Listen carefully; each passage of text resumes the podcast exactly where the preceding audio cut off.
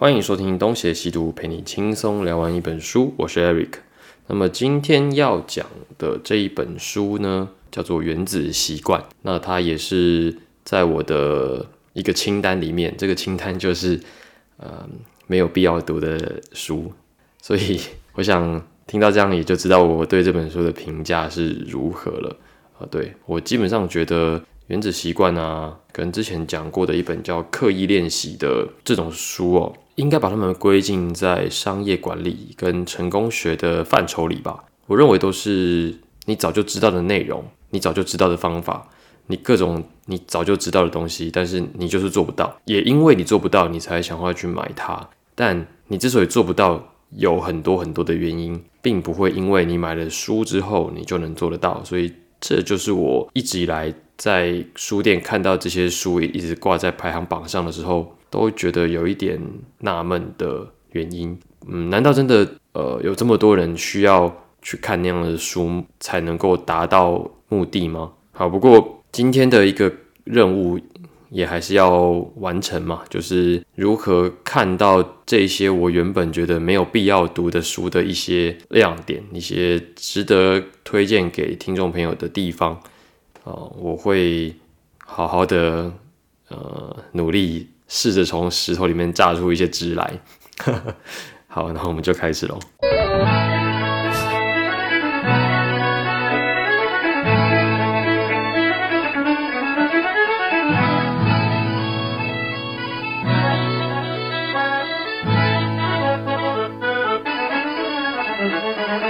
好，那我想。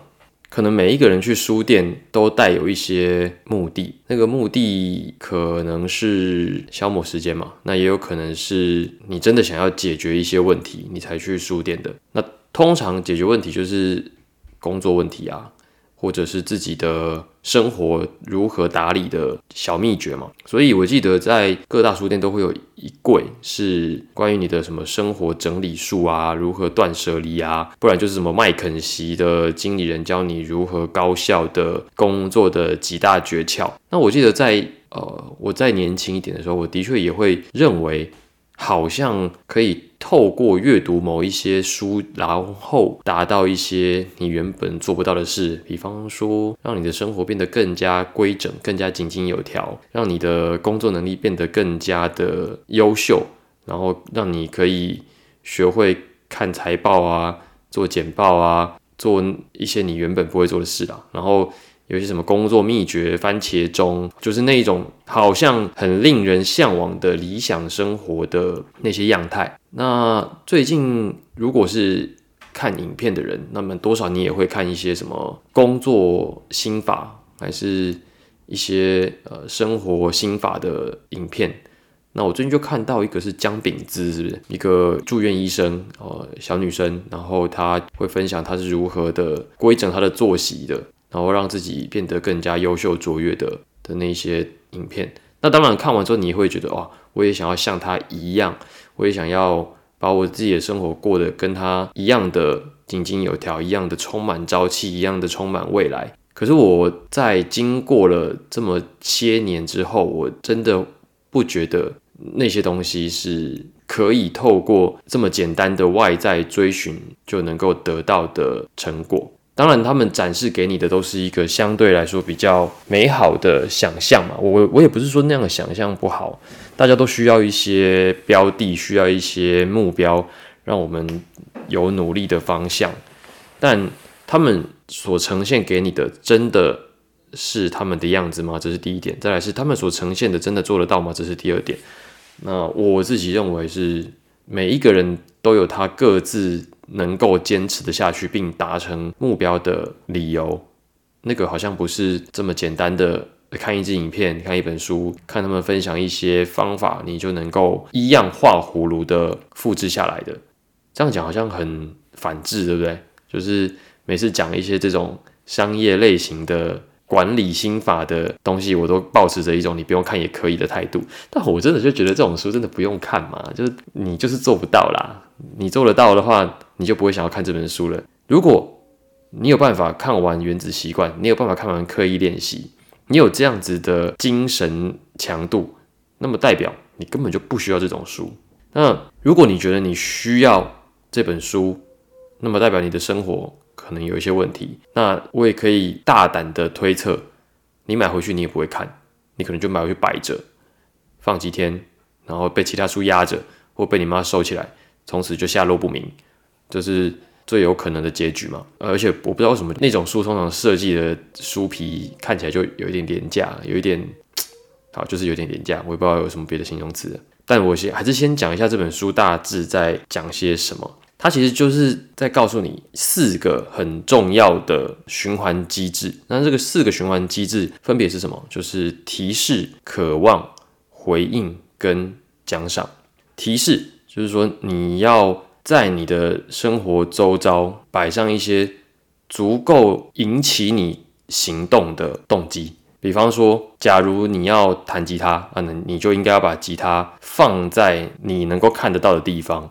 你如果想要做某一件事情，那那件事情你就要给出足够的诱因、足够多的动机，让你可以比较不费力的去完成它。所以他说要让提示显而易见。那么第二个就是渴望，你要让这个行为有足够的奖赏，你才会想要去做它。所以他说要让习惯有吸引力。其实这个我。我就觉得这里面有点反人类哦，我已经没有办法先顺着讲，我必须先吐槽。就是你通常没有办法完成的事情，就代表你是不觉得它有趣的，或者你不觉得它能够给你奖赏的，你才会一直都没做嘛。你要乐在其中，它本身就有一点难度，那个难度我不知道该怎么样让每一个人都能够理解，所以我没有办法说哦，只要照着我的建议，你就能够做到这件事哦。所以我我实在不晓得他该怎么去处理。那再来，好，反正我先继续讲了。他说，他的这个行为得到回应之后，你就是要不断的在每一个小小的行动结束之后，得到一点点的反馈，然后让整个习惯行为可以变成正循环，然后不断的重复下去。我不知道我刚刚讲的够不够完整，但他这个书基本上就是一个行为科学嘛，就是如何让一个好的习惯可以借由某一些设计。借由某一些，呃，哎，就是设计嘛，好像没没有别的了。经过某一些设计，让他可以尽可能的不要只依靠意志力。所以他在讲的过程当中，一直在提的就是外在环境的影响力，包括说要让环境充满着提示，让提示变成环境的一部分，让你比较容易的改变习惯。他也很强调要行动起来，就你不要只是。光想，你要借由改变环境，让行动轻而易举，让你不要一直停在只是空想的层次。你要让自己真正能够动起来，大概是这样的原理。然后他书中就有各式各样的例证，比如说他文章有一个一贯的调性，他前面都会讲一个名人，然后那个名人是如何的成功的，他成功的秘诀是什么，他是如何的借由那一些小小的改变，然后取得巨大的改善。等等，反正它基本上每一个章节的构成都是这样。我觉得成功学的书好像难免都是如此，会提到一大堆的成功案例嘛，然后成功案例是如何的构成的。你如果多看几本这样的书，大概这种套路你也就能够想得到了。详细的内容，如果你真的有兴趣，它的确是分析了很多你如何养成习惯的做法了，所以我在这边可能没有办法一一的细讲。因为我觉得我内心有很大的一部分我是不认同的，我认同习惯是重要的，但是我不认同习惯可以透过他所揭示的那一些小方法养成。我更有兴趣要来讲的是，那我自己有哪一些尝试，我有哪些习惯，呃，有些失败，有些成功的，我觉得这个倒是可以讲一下。那我并不是说讲完之后建议大家可以照我的方式来做，而是。个人有个人养成习惯的方法嘛，所以就只是看到这个书延伸一下，并没有真的打算要教大家做什么。那我自己目前为止都一直有在运作的习惯是运动跟日记。那运动的话是一周两次到三次嘛，就是去健身房，很固定的就是跑步卧推，并没有到非常的高强度，就尽量让自己维持在一定程度的代谢。然后另外一个就是基本上。每一天都多少会写一点日记，没有要要求到非常的完整，每一天大概致上做什么，有哪些特别印象深刻的事情，呃，记一下就好了。巨细靡遗那是不可能的，那有也不一定会当天写，但基本上还是会补上之前的。就是如果你某一天特别忙，那你就把那一天的日记找你比较空的隔天或者过几天你再补上，那也是可以的。然后再来就是呃，像我们录东写西读也录了两年多有了吧，我忘记了，但因为是周更。而且是周二更，所以像我现在在做的事，就是每周至少是一次嘛。你要先读一本书，然后你要把这本书大致上的介绍给大家，所以它有很固定的模式。那你就是每个礼拜都要有一个很固定的行为，就你要先看书，看完书之后，大概礼拜四你就要几乎全部看完。礼拜五当天早上先把书看完，然后。花一点时间想一下接下来的脚本要怎么写，就是大概提一个几点，然后正式录音的时候尽可能的讲出来。像这样的工作，我已经维持了很长一段时间了。呃，像运动的习惯，好像只要有办法，我只要定居在一个地方，我就会跑健身房，至少四五年有了。日记的话，可能更久，日记大概是十年有了。有一些是手写的，有些是电脑打字的。但是就是每天不断的持续的积累，那包括记账也是，我会详细的记录我在台湾的每一笔消费，细到就是哦，连手续费我都会记，让那些小小的习惯变成是你在检查的时候是完全可见的一个状态。那我觉得透过那一些数据，那一些你周而复始在做的事情，会让你有一种踏实感。那个踏实感是，哎，我并不是毫无。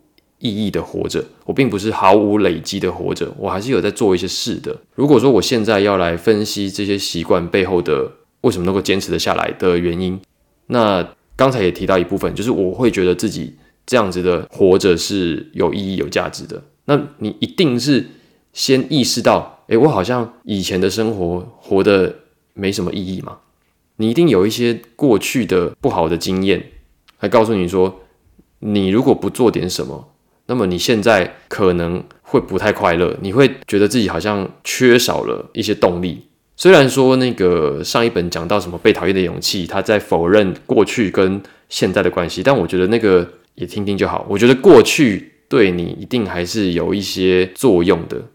那那些作用就是让你知道某一些状态你会不太舒服，你会不太快乐。那么就必须要找一些方法让自己获得一些存在感。所以我觉得我之所以会。持续的去做我刚才做做的东西，呃，日记啊、运动啊，跟 podcast 都是基于过去的一些经验，所以我才有办法逼自己做下去。那么，的确有一些行为模式是符合书中所提到，比方说你要给自己下足够强的心理暗示，然后你也要有一些外在的压力，就像节目必须是礼拜六上架嘛，那每到礼拜四、礼拜五。就会有一点焦虑，因为我知道我今天就是要产生一点什么，否则我会被 Jeremy 电嘛，就说哎干你又不准时上架了，又或者说你今天怎么又做的这个效果不好，那我当然会有一些被牵制的感觉，我当然会想要啊干，那我要想办法让我的节目可以如期的上架，所以这是外在前置的一个作用，然后再来就是我自己要给自己足够的动机嘛，我透过这样子的节目的录制，我可以至少一周是读完一本书的。我以前从来没有这样子的速度，就是我买实体书回家，然后一次都看个二十页，那看完也就算了，就你也不会想要再深究，你不会想要再产出一些什么内容，就是看完哦，好像有些什么就算了。但现在不一样，现在你是你要看完，你才有办法讲一些内容出来，而且你必须要讲一些内容出来，无形中你也真的得到了一些知识，不管是有用的还是无用的。那我觉得那些东西也。是一个正向的结果，至少我就是读了一些书嘛，不管它最后对我的生活有没有帮助，但是我有累积，那那个是我深刻能够感觉到的。那这样子的满足感，可能就是符合书中所想的那一种奖赏机制吧。好，那讲到成功了，当然要讲一些呃相对来讲没那么成功的，又或者是坏习惯嘛。呃，先讲没那么成功好了。我觉得我学英文。可能就不是这么的成功。就我意识到，我必须要把英文学好，也已经是好多年前的事情了。我们先不要管国高中那段时间，就是大学毕业之后，我也知道英文要学好，也不是没有努力过嘛。比如你去选修一些好老师的课啊，你去看一些影集啊，背一些单字啊，然后每天日常的做一些字卡，然后练习听力，逼自己去考试，这些都有。可是你说他最后有没有真的让你的英文能力变好？我自己是觉得。成效非常的有限啊，而且再来是单字是会忘记的，每一次听到新的一段对话，它都没有方向可循，所以对我来讲，英文的学习历程并不是一个好的成功的经验。相对来说，比较成功的经验是日文学习，那我日文学习就相对来讲顺非常多，我也不知道为什么，可能因为。日文有汉字，所以它相对来讲入手比较快吧。然后再来是，我当时有一个非常强烈的动机，就是我要去打工度假。所以我在打工度假之前的两年，我就开始准备了，我就买书啊，也是看影片啊。诶，好像跟英文一样啊，就我我基本上做一样的事啦。可是日文相对来讲就坚持下去，然后最后也得到一个不错的。成果可以跟日本人大致的沟通，包括我现在也在教日本人中文，我是可以用日文教他中文的，也是能够空耳听得懂一些连续剧的台词。那当然，我都能够教人家，我怎么可能听不懂？这个就是相对来讲比较没有这么顺利的啊。另外一个比较没有这么顺利的学习经验习惯的养成，应该就是吉他吧。当然，我吉他也弹得非常久，可是呢，我一直不觉得有到非常。的厉害，因为相比一些我所知道的人，他们可能学习的时间没有我来的久，可是他们都比我厉害。那我就会去想，为什么人家可以在短时间内相对比我来讲是比较短的嘛？那为什么人家短时间之内做得到，而我在这么长的时间过程中却没有达到一样的目标呢？那我自己想了一下，我觉得可以先从高中开始。就我高中的那个时候，我我家离学校是。蛮远的，那那个时候你要背着一把吉他搭公车，那成本非常之高啊。因为以前的公车跟现在公车不能比，以前公车非常的颠簸，然后不好搭，所以每当我想到啊，今天又要背着吉他去学校，我就觉得非常的痛苦。久而久之，我就不想要带吉他去学校，我就不想要去吉他社。所以高中的时候，其实只是买了一把吉他，并没有真的开始学。我觉得这个就是。你的提示非常的不明显，你要练吉他成本非常之高，所以这个习惯根本就无法养成。那么真正让吉他变成我生活的一部分，是大学的吉他社的寒训。我们被关在学校的宿舍一个礼拜，还两个礼拜，一个礼拜。那那个礼拜我们就是天天都要练吉他，他每天都有课，然后晚上都有验收，然后学长都非常凶。就是他们会装凶，但装的真的有够凶。那你就是要在验收之前练出一点什么东西来。那我觉得在那个礼拜之后，我就基本上克服了过去的所有的不顺，包括什么弦按不紧，包括这个节奏不顺，都是在寒训的那个礼拜克服的。那后来就大致是维持着寒训之后的成果，一直到现在，我自己觉得没有什么太大的变化。你说是不是真的都没进步？一定不是这样子，一定有进步。但是我并没有觉得自己有达到一个飞跃式的成长，然后到一个我自己都不曾想象的境界。我觉得倒没有。那我觉得为什么没有呢？就是没有固定的练习，没有目标的练习，就是之前刻意练习提到的那些东西啦。就是你没有给自己足够的动机跟足够明确的练习菜单。那每天在那边瞎谈，你实际上是很难达到什么值的飞跃的，因为你一直在谈一样东西，你不可能进步啊。这个就是我觉得大概算是没有这么顺利的原子习惯养成。再来就提到一些坏习惯，那坏习惯我想大概就是打手机游戏吧。我想大多数的人应该都有一样的问题，那差别就在于你会不会觉得这是个坏习惯。那我自己觉得，因为手机。你要拿出来玩游戏都非常的快，所以你很难戒掉，你很难告诉自己说好，我们不要再玩下去了。不只是手机游戏啊，就是包括你在滑社群媒体，在滑一些五四三的时候，你都很难停得下来，因为你很快可以得到新的刺激嘛。那我想这个过去相关的论述也都非常之多了。那你说我解决这个问题没有？我到现在都没有解决，就是我我现在也还是有这些坏习惯，我也。不晓得怎么去改，我可能也改不了，我也不知道。那你说看完这本书，我会不会下定决心要去改掉我这些坏习惯？呃，我基本上觉得可能会有一些时候，我会有一些念头说，要不然我就先删掉游戏，先删掉一些社交网站的 App 来试试看。但是大概没多久，可能又会固态复萌，你就会又开始去搞那些坏习惯。我记得我手机游戏就下载删掉，下载删掉好几次了，现在还是持续这样，就是删掉大概也就是维持个一个礼拜吧。然后等到它更新出新卡包，放一些新的消息，要又忍不住去把它下载回来，就很常是这样子嘛。所以我觉得这种东西你很难有一个一劳永逸的方法，你就是不断的在浪费时间的过程当中意识到啊靠呗，我今天又虚度了人生，然后你又意识到说啊我以后不能够这样子，你大概就是只能在悔过当中去学习一些经验，然后让自己。尽量的不要再犯，虽然你可能还是会再犯啊，大概是这样。那这本书我实在是没有办法一个一个去把它讲得非常的清楚，因为我觉得他讲了很多东西，看起来分析了很多，但其实讲的都是同一件事情，就是告诉你这个习惯要透过改变你的环境来养成，然后改变环境有哪一些小诀窍，然后它有哪一些成功的案例，它里面有哪一些符合行为科学的原则。好，讲完之后又怎么样呢？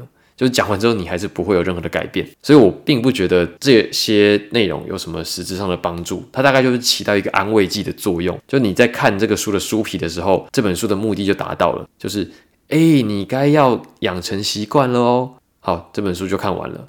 我自己真的是这么觉得的。就是我就算现在看完这本书，我我也是这么觉得的。我并不认为这个书能够带给我多大的帮助啊。不过它里面有一些设计。我倒是觉得还蛮不错的，就它在每一个小章节的最后都会整理一些小重点，虽然都是不断的重复的小重点，但是它至少在编排的节奏上是好的，它不会一直这样连绵下去，它会中间适当的断一下，然后让你可以好好的想一想，然后你可能下次再看他又断一下，让你好好再想一想，所以它的节奏感是蛮好的。然后再来是他在书的最后有一些附录，那那个附录就是把他提议的方法列出来。那你可以再看一次。那有些就是表格，你可以你可以直接用，或者你直接做一份。但我觉得这些都是他在设计上的巧思，是蛮值得鼓励的。那你说缺点有没有？我刚刚讲的大部分都是缺点嘛。我觉得最大缺点就是外国人写作真的很啰嗦，诶，就是他们在讲一件事情的时候，都很喜欢讲一个我觉得无关紧要的故事。很多名人传记都是这样，就讲一大堆情境式的叙述，什么哦。这是一个夏天的傍晚，还是夏天的下呃下午？然后我在我家的顶楼，在什么地方干嘛干嘛？突然发生什么事情？那我有什么感受？就我我没有兴趣去看你营造这些东西。每一个人都要这样写，至少我看到的这些国外的作者都喜欢这样子叙述，我觉得非常之啰嗦。翻成中文更啰嗦，所以我觉得这是我看到的不是这么喜欢的地方了。那总体来讲，这个书我。真的不推，就我觉得你要是有办法坚持一件事情，把它变成习惯。其实之前那个谁，我们的前总统马英九先生就说过了：“久逼成习惯，习惯成自然。”十个字就搞定的东西，讲那么多干嘛？你就是要有一些够深刻的、够强烈的动机，你才有办法真正的改变嘛。那没有办法改变的东西，一定有它不能改变的理由。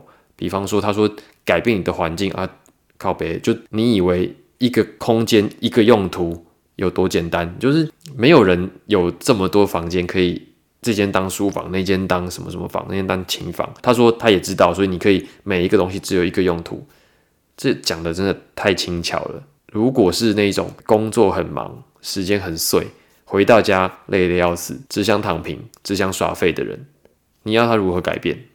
不太可能，这不太现实啊。这样讲好像又有点反制。啊，真的是很为难。但是我真的觉得，习惯之所以难以养成，有一些东西真的不是因为不想养成，而是有他真的无法养成的理由。那个人都有个人的难关，那个东西真的没有办法。我们只能说，好啦，就尽量，我们还是养成一些好习惯。但就算没有，坦白说，我也觉得这难免，就是我们都有一些问题。这也是我们之所以作为一个平凡人最重要的原因嘛。不然怎么办呢？对不对？好。今天这一集呢，我实在没有办法给太多太有建设性的意见，因为我个人就是一个比较消极的一个性格，所以呢，如果你觉得哎我讲的不对，你觉得《原子习惯》是一本超好的书，值得每一个人阅读，你想要反驳我，你想要留言来跟我讲，那么就欢迎你在这个 Apple Podcast 留言跟我说我说的不对，又或者你在 Facebook 也可以啦，这就是我。每次节目 最后要讲的东西嘛，我只是先拿出来讲，但就是这样，就是如果有意见可以留言跟我说。那感谢各位今天的收听，因为我刚才该讲的留言我都讲完了，所以我就不重复了。如果说你愿意支持我继续做这样子的内容，那么也欢迎抖内赞助我们，让我去买更多的书回来看。就这样，那感谢大家的收听，我是 Eric，我们下次再见。